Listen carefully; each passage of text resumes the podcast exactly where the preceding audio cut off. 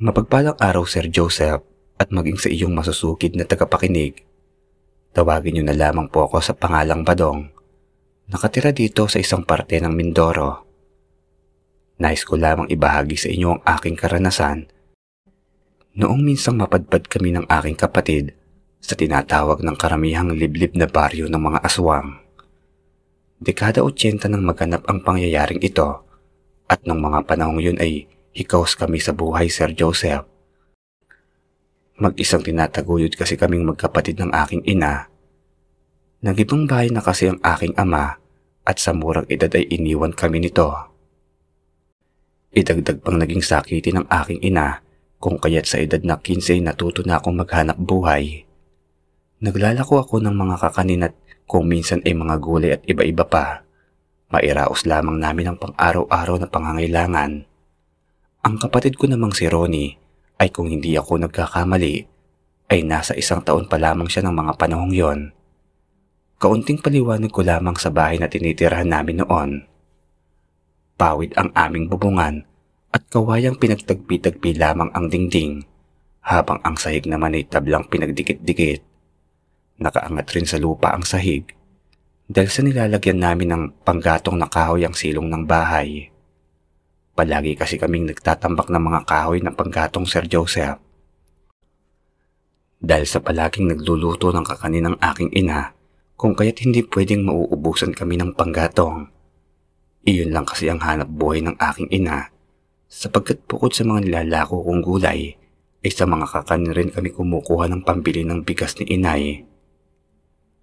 Isang araw, habang tinutulungan kong magluto ng kakaning bibingka ang aking ina, Sinabihan ko naman siyang medyo dami-damihan niyang magluto ng bibingka nang sa ganoon ay malaki-laki ang kitain naming pera. Bala ko kasing maglako kami sa karatig baryo, Nay. Kaya pwede bang dagdagan niyo yung niluluto niyong kakanin? Anya ko pa sa aking ina. Sige anak, walang problema. Dadamihan ko ang pagluluto ng kakanin. Mukhang sinisipag kayo ngayon ng kapatid mong maglako ha. Tugon ng aking ina. Eh kasi nay, ang sabi ni Ronnie, may babayaran raw siyang proyekto sa eskwelahan. Kaysa raw sa manghingi pa siya sa'yo, eh doon na lang raw niya kukunin ang pambayad sa ibibigay mong pera sa kanya pagkatapos maglako. Anya ko pa sa aking ina. Kayo talagang mga bata kayo. Napaka-practical ninyo. Mas gusto nyo pang paghirapan yung perang ipambabayad nyo sa eskwelahan Pwede naman kayong magingi sa akin. Sa tingin ko naman eh, kakasya pa yung natabi kong pera. Mahabang wika ng aking ina. Naku nay, wag na ho. Ibili nyo na lamang po ng gamot ninyo yung natabi nyong pera. Tsaka may kaunting ipon pa naman kami ni Ronnie. Kaya kaunti na lang ang idadagdag niya para sa pangmatrikula. Saad ko pa. Teka, saang baryo naman kayo makakarating niyan? Tanong ng aking ina. Sinabi ko namang sa aking inang hindi ko alam basta hindi kami uuwi ni Ronnie hanggat hindi na uubos ang aming kakaning inilala ko. Sige anak, basta alam nyo na ha, isa lang ang kabilan bilinan ko. Huwag kayong pupunta sa liblib na baryo. Alam nyo namang marami nang napapabalita ang tiniran nyo ng mga aswang. Wika ng aking ina. Opo, Nay. Hindi ho kami makakarating doon. Anya ko pa sa aking ina. Matapos magluto ng aking inay, ako naman ang naglagay ng mga kakanin sa basket. Pagkatapos ay nagpaalam na kami ni Roning para maglako. Bago kami umalis ay pinaalalahanan pa kami ng aking ina na mag-ingat umano kami sa paglalako. Umuwi rin agad kapag naubos na at huwag na magpapaabot ng takip silim. Tumango naman ako at sinabing, Opo, Nay. Uuwi rin kami kaagad.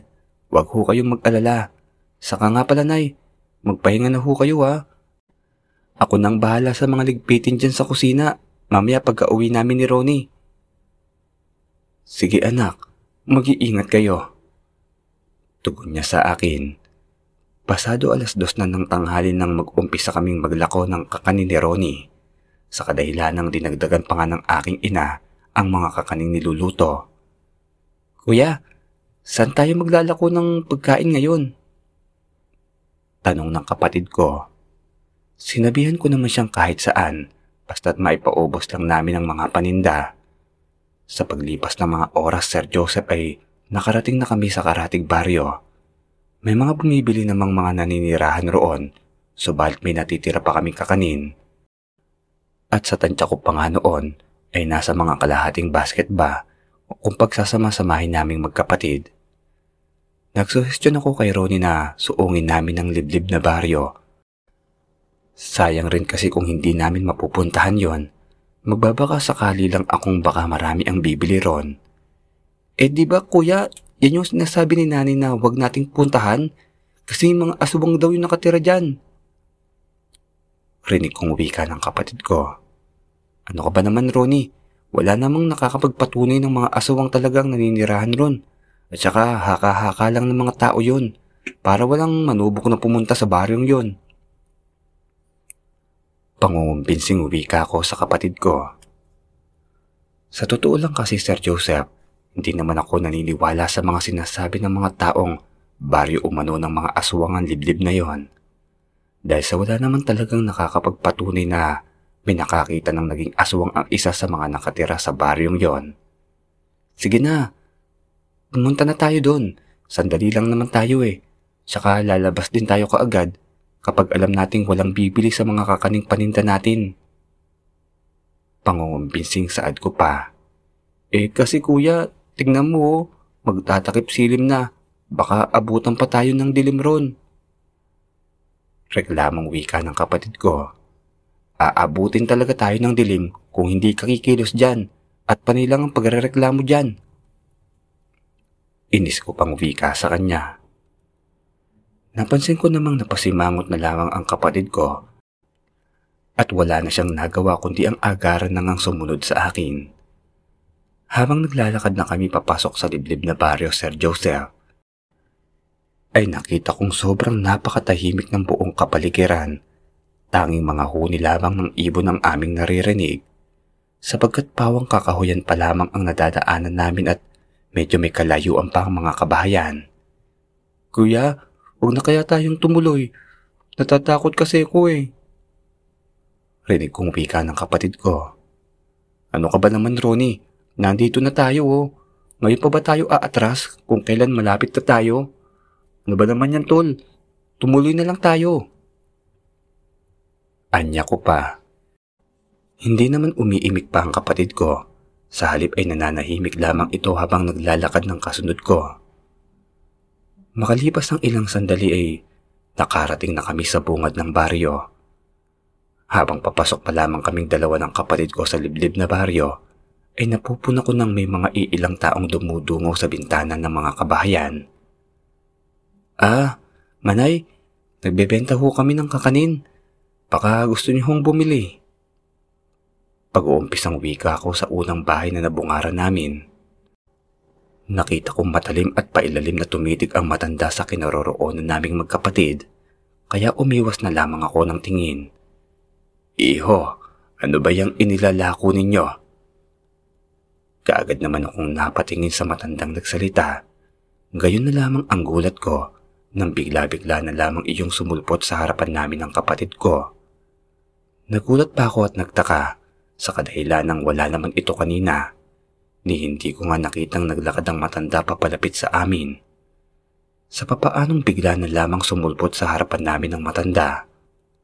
Iho, ano iyang mga paninda ninyo? Muling tanong sa akin ng matanda.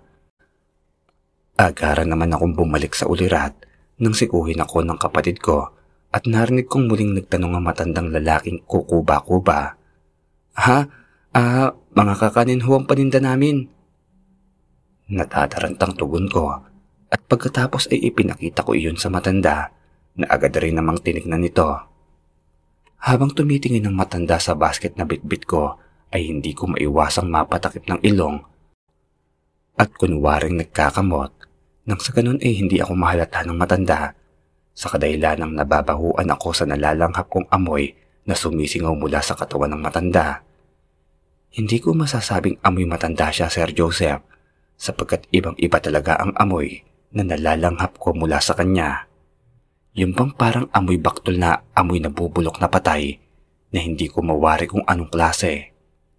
Samantalang ang kapatid ko naman ay panay ang pagbahing. Ah, Manoy, bibili ho ba kayo? Tanong ko sa matanda.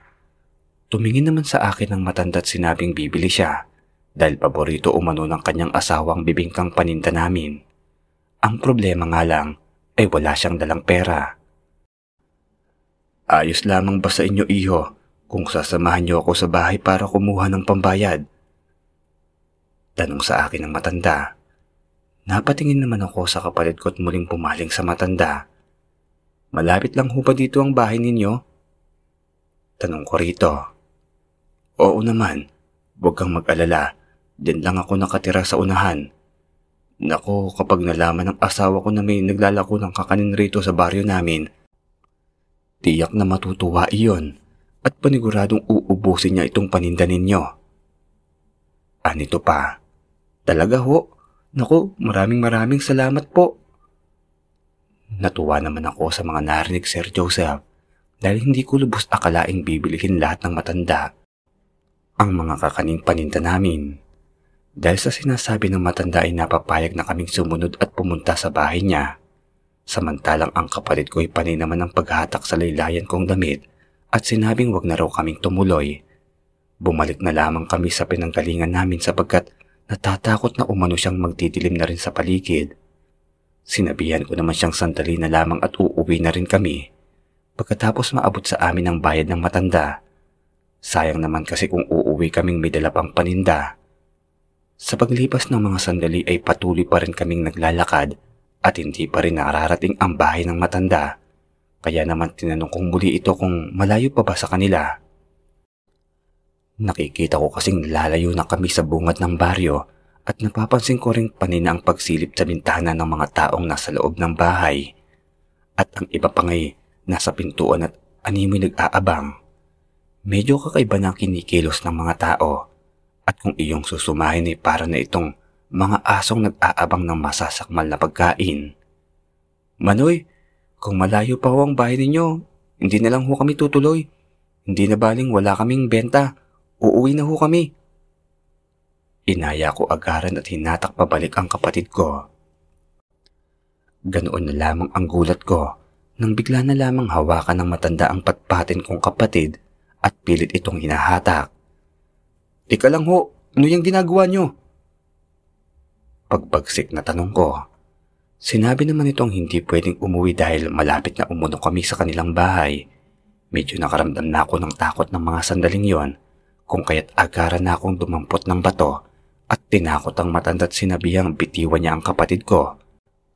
Dahil kung hindi, hindi ako mangingiwing hampasin siya ng bato sa muka. Ang buong akala ko'y matatakot ang matanda sa sinabi ko pero mali pala.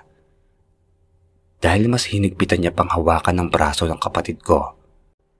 At sa maniwala man kayo't sa hindi, sa isang kurap mata lamang ng mga mata ko, ay nakita kong biglang nag-ibang hugis ng mga mata ng matanda. Para iyong mata ng ahas at ang itim na nasa gitna ng mata niya ay bigla na lamang gumuhit pa'y taas. Narinig ko na rin parang hinihingal ang matanda at pilit na hinahatak si Ronnie. Kaya naman ang ginawa ko'y hinampalos ko ng batuang kamay ng matanda at nung mabitiwan na nito ang kapatid ko, ay kaagad na kaming kumaripas ng takbo.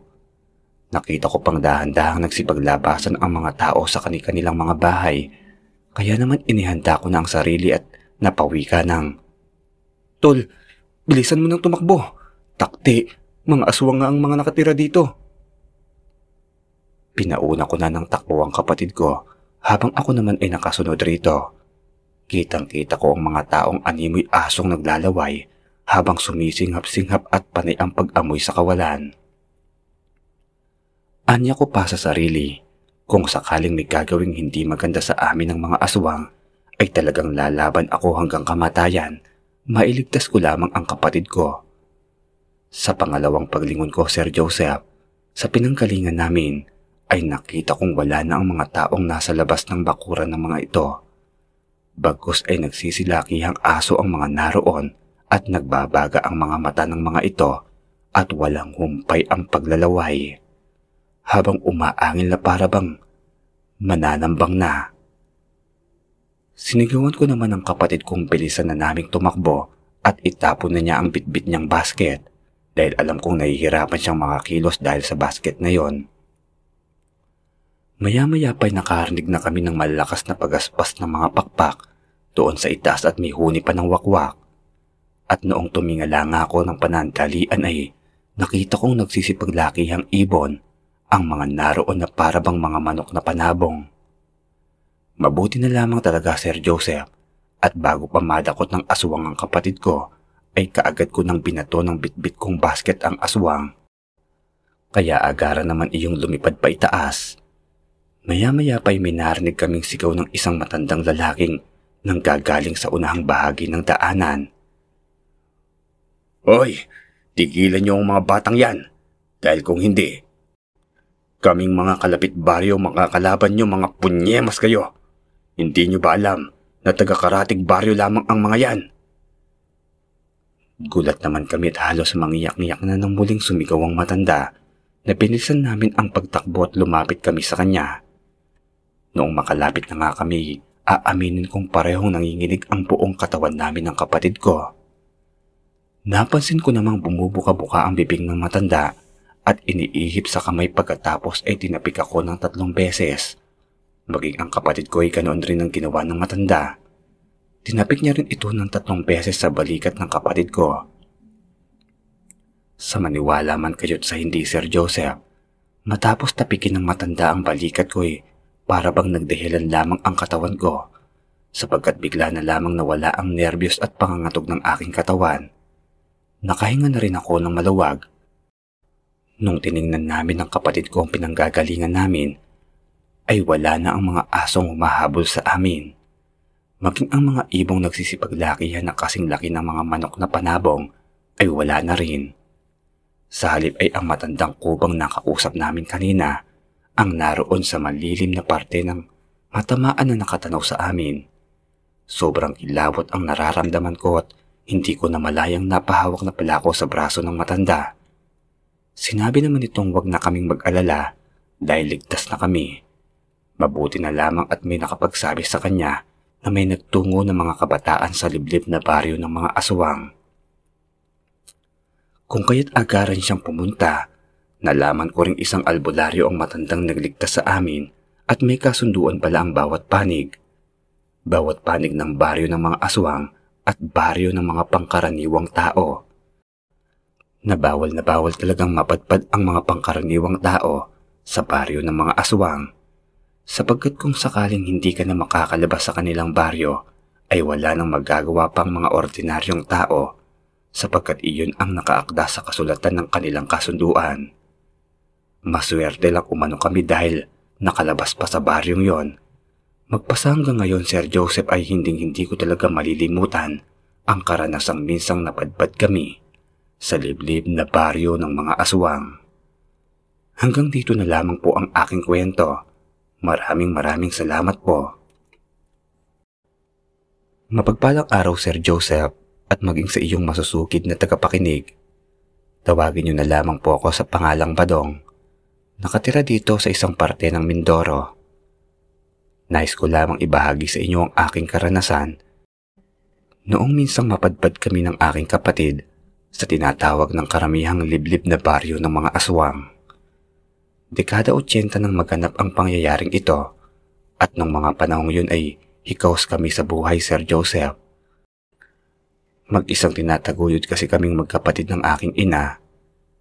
Nagibang bahay na kasi ang aking ama at sa murang edad ay iniwan kami nito. Idagdag pang naging sakiti ng aking ina kung kaya't sa edad na 15 natuto na akong maghanap buhay. Naglalako ako ng mga kakanin at kung minsan ay mga gulay at iba-iba pa, mairaos lamang namin ang pang-araw-araw na pangangailangan. Ang kapatid ko namang si Ronnie ay kung hindi ako nagkakamali, ay nasa isang taon pa lamang siya ng mga panahong yon. Kaunting paliwanag ko lamang sa bahay na tinitirahan namin noon. Pawid ang aming bubungan at kawayang pinagtagpi-tagpi lamang ang dingding habang ang sahig naman ay tablang pinagdikit-dikit. Nakaangat rin sa lupa ang sahig. Dahil sa nilalagyan namin ng panggatong na kahoy ang silong ng bahay. Palagi kasi kaming nagtatambak ng mga kahoy na panggatong Sir Joseph. Dahil sa palaging nagluluto ng kakanin ng aking ina, kung kaya't hindi pwedeng mauubusan kami ng panggatong. Iyon lang kasi ang hanap buhay ng aking ina, sapagkat bukod sa mga nilalako kong gulay, ay sa mga kakanin rin kami kumukuha ng pambili ng bigas ni inay. Isang araw, habang tinutulungan kong magluto ng kakaning bibingka ang aking ina, sinabihan ko naman siyang medyo dami-damihan niyang magluto ng bibingka nang sa ganoon ay malaki-laki ang kitain naming pera. Bala ko ho kasing maglako kami sa karatig baryo, Nay. Kaya pwede bang dagdagan niyo yung niluluto niyong kakanin? Anya ko pa sa aking ina. Sige anak, walang problema. Dadamihan ko ang pagluluto ng kakanin. Mukhang sinisipag kayo ngayon ng kapatid mong maglako ha. Tugon ng aking ina. Eh kasi nay, ang sabi ni Ronnie, may babayaran raw siyang proyekto sa eskwelahan. Kaysa raw sa manghingi pa siya sa'yo, eh doon na lang raw niya kukunin ng pambayad sa ibibigay mong pera sa kanya pagkatapos maglako. Anya ko pa sa aking ina. Kayo talagang mga bata kayo. oh. Napaka-practical ninyo. Mas gusto nyo pang paghirapan yung perang ipambabayad nyo sa eskwelahan. Pwede naman kayong magingi sa akin. Sa tingin ko naman eh, kakasya pa yung natabi kong pera. Mahabang wika ng aking ina. Naku nay, wag na ho. Ibili nyo na lamang po ng gamot ninyo yung natabi nyong pera. Tsaka may kaunting ipon pa naman kami ni Ronnie. Kaya kaunti na lang ang idadagdag niya para sa pangmatrikula. Saad ko pa. Teka, saang baryo naman kayo makakarating niyan? Tanong ng aking ina.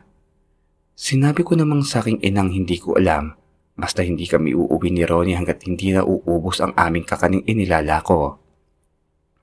Sige anak, basta alam nyo na ha, isa lang ang kabilan bilinan ko. Huwag kayong pupunta sa liblib na baryo. Alam nyo namang marami nang napapabalita ang tiniran nyo ng mga aswang. Wika ng aking ina. Opo, Nay, hindi ho kami makakarating doon. Anya ko pa sa aking ina. Matapos magluto ng aking inay, ako naman ang naglagay ng mga kakanin sa basket. Pagkatapos ay nagpaalam na kami ni Ronnie para maglako. Bago kami umalis ay pinalalahanan pa kami ng aking ina na mag-ingat umano kami sa paglalako. Umuwi rin agad kapag naubos na at huwag na magpapaabot ng dakip silim. Tumango naman ako at sinabing, Opo, Nay, uuwi rin kami kaagad. Huwag ho kayong mag-alala. Saka nga pala, Nay, magpahinga na ho kayo ha.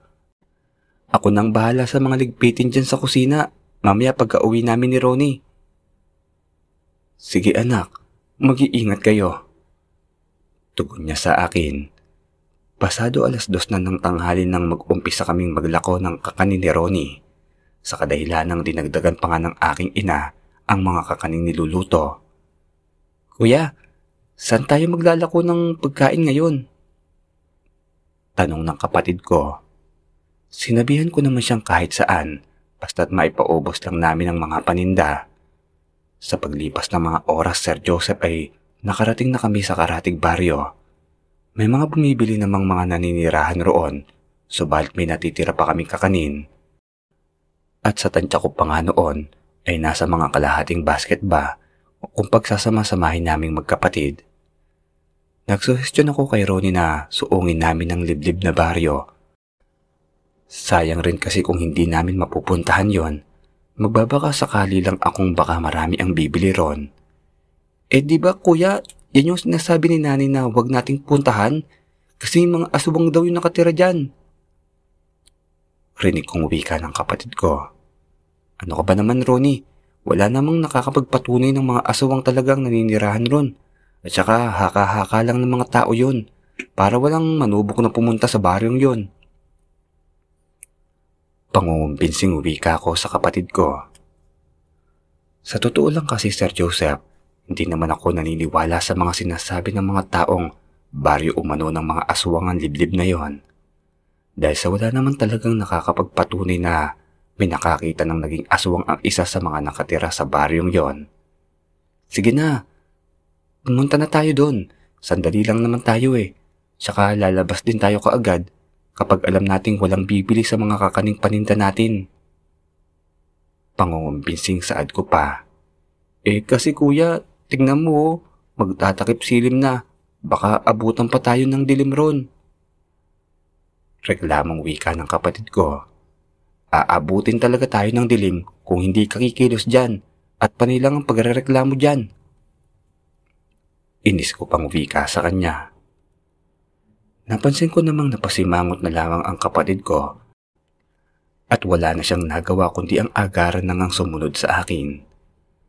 Habang naglalakad na kami papasok sa liblib na baryo Sir Joseph, ay nakita kong sobrang napakatahimik ng buong kapaligiran.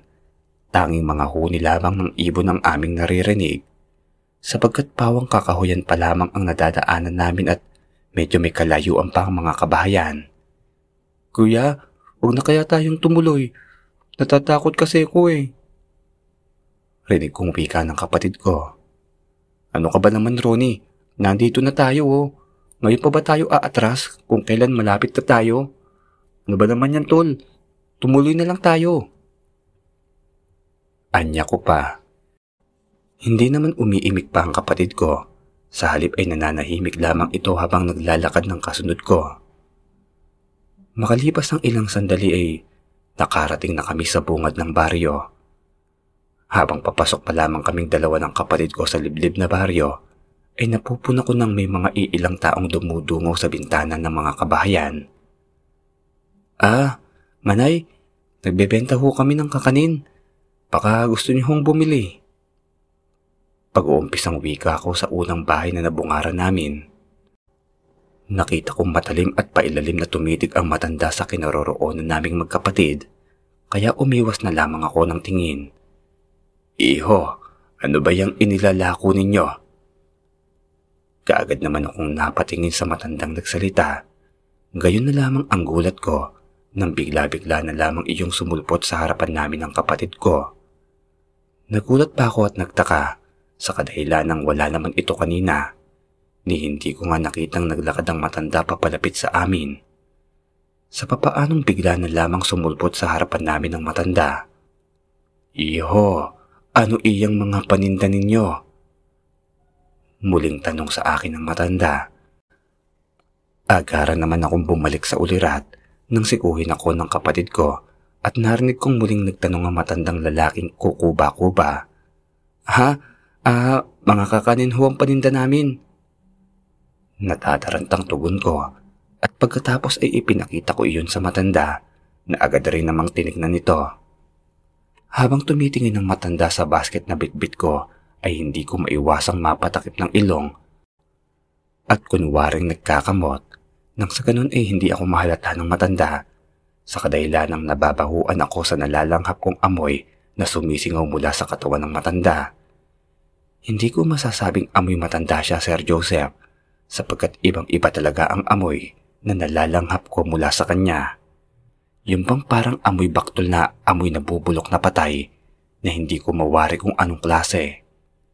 Samantalang ang kapatid ko naman ay panay ang pagbahing. Ah, uh, Manoy, Bibili ho ba kayo? Tanong ko sa matanda. Tumingin naman sa akin ng matanda at sinabing bibili siya dahil paborito umano ng kanyang asawang bibingkang paninda namin. Ang problema nga lang ay wala siyang dalang pera.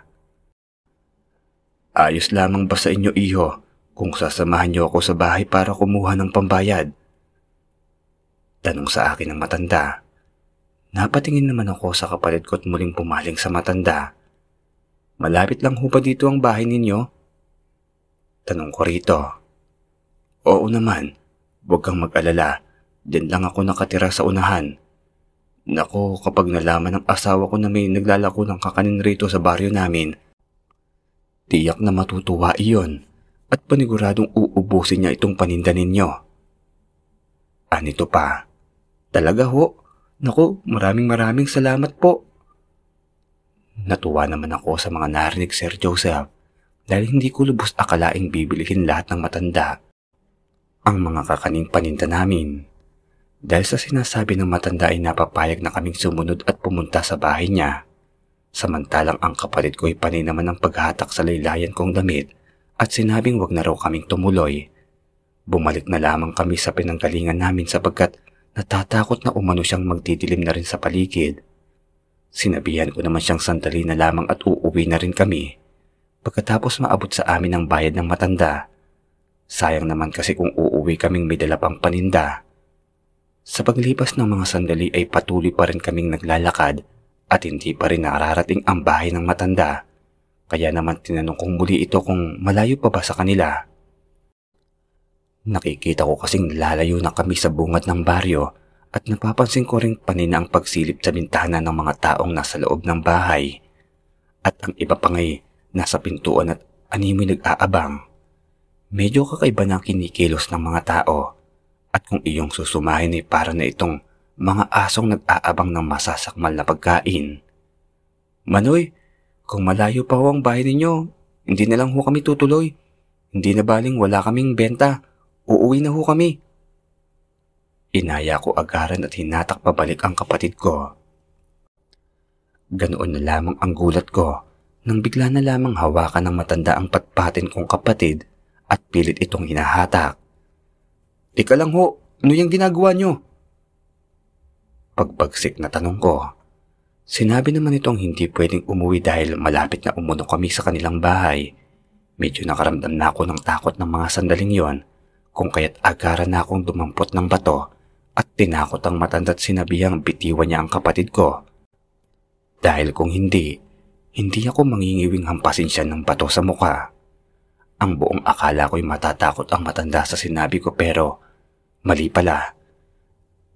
Dahil mas hinigpitan niya pang hawakan ng braso ng kapatid ko.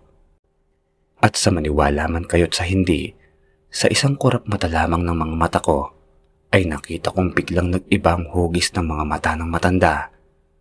Para iyong mata ng ahas at ang itim na nasa gitna ng mata niya ay bigla na lamang gumuhit pa itaas. Narinig ko na rin parang hinihingal ang matanda at pilit na hinahatak si Ronnie. Kaya naman ang ginawa ko'y hinampalos ko ng bato ang kamay ng matanda at nung mabitiwan na nito ang kapatid ko, ay kaagad na kaming kumaripas ng takbo. Nakita ko pang dahan-dahang nagsipaglabasan ang mga tao sa kanilang mga bahay. Kaya naman inihanda ko na ang sarili at napawi ka ng, Tol, bilisan mo nang tumakbo. Takti, mga aswang nga ang mga nakatira dito. Pinauna ko na ng takbo ang kapatid ko habang ako naman ay nakasunod rito. Kitang-kita ko ang mga taong animoy asong naglalaway habang sumisinghap-singhap at panay ang pag-amoy sa kawalan. Anya ko pa sa sarili, kung sakaling may gagawing hindi maganda sa amin ng mga aswang, ay talagang lalaban ako hanggang kamatayan, mailigtas ko lamang ang kapatid ko. Sa pangalawang paglingon ko, Sir Joseph, sa pinanggalingan namin, ay nakita kong wala na ang mga taong nasa labas ng bakuran ng mga ito. Bagkus ay nagsisilakihang aso ang mga naroon at nagbabaga ang mga mata ng mga ito at walang humpay ang paglalaway habang umaangil na para bang mananambang na. Sinigawan ko naman ang kapatid kong bilisan na naming tumakbo at itapon na niya ang bitbit niyang basket dahil alam kong nahihirapan siyang makakilos dahil sa basket na yon. Maya-maya pa'y nakarinig na kami ng malakas na pagaspas ng mga pakpak doon sa itaas at may huni pa ng wakwak. At noong tumingala nga ako ng panandalian ay nakita kong nagsisipaglakihang ibon ang mga naroon na parabang mga manok na panabong. Mabuti na lamang talaga Sir Joseph at bago pa madakot ng aswang ang kapatid ko ay kaagad ko nang binato ng bitbit kong basket ang aswang. Kaya agaran naman iyong lumipad pa itaas. Maya-maya pa'y may narinig kaming sigaw ng isang matandang lalaking nang gagaling sa unahang bahagi ng daanan. Hoy, tigilan niyo ang mga batang yan dahil kung hindi, Kaming mga kalapit baryo makakalaban nyo mga punyemas kayo. Hindi nyo ba alam na taga-karatig baryo lamang ang mga yan? Gulat naman kami at halos mangiyak-ngiyak na nang muling sumigaw ang matanda na pinisan namin ang pagtakbo at lumapit kami sa kanya.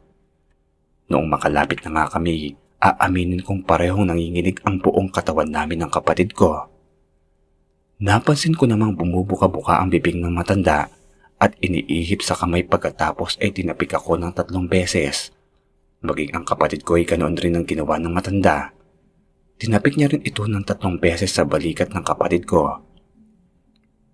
Sa maniwala man kayo't sa hindi Sir Joseph, matapos tapikin ng matanda ang balikat ko ay para bang nagdahilan lamang ang katawan ko sapagkat bigla na lamang nawala ang nervyos at pangangatog ng aking katawan. Nakahinga na rin ako ng maluwag. Nung tiningnan namin ng kapatid ko ang pinanggagalingan namin, ay wala na ang mga asong humahabol sa amin. Maging ang mga ibong nagsisipaglakihan na kasing laki ng mga manok na panabong ay wala na rin. Sa halip ay ang matandang kubang nakausap namin kanina ang naroon sa malilim na parte ng matamaan na nakatanaw sa amin. Sobrang kilabot ang nararamdaman ko at hindi ko na malayang napahawak na pala ako sa braso ng matanda.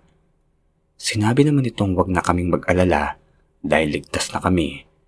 Mabuti na lamang at may nakapagsabi sa kanya na may nagtungo ng mga kabataan sa liblib na baryo ng mga aswang. Kung kaya't agaran siyang pumunta, nalaman ko ring isang albularyo ang matandang nagligtas sa amin at may kasunduan pala ang bawat panig. Bawat panig ng baryo ng mga aswang at baryo ng mga pangkaraniwang tao. Nabawal na bawal talagang mapadpad ang mga pangkaraniwang tao sa baryo ng mga aswang. Sapagkat kung sakaling hindi ka na makakalabas sa kanilang baryo ay wala nang magagawa pang mga ordinaryong tao sapagkat iyon ang nakaakda sa kasulatan ng kanilang kasunduan. Maswerte lang umano kami dahil nakalabas pa sa baryong yon.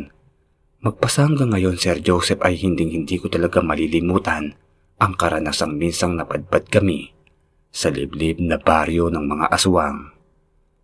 Hanggang dito na lamang po ang aking kwento. Maraming maraming salamat po.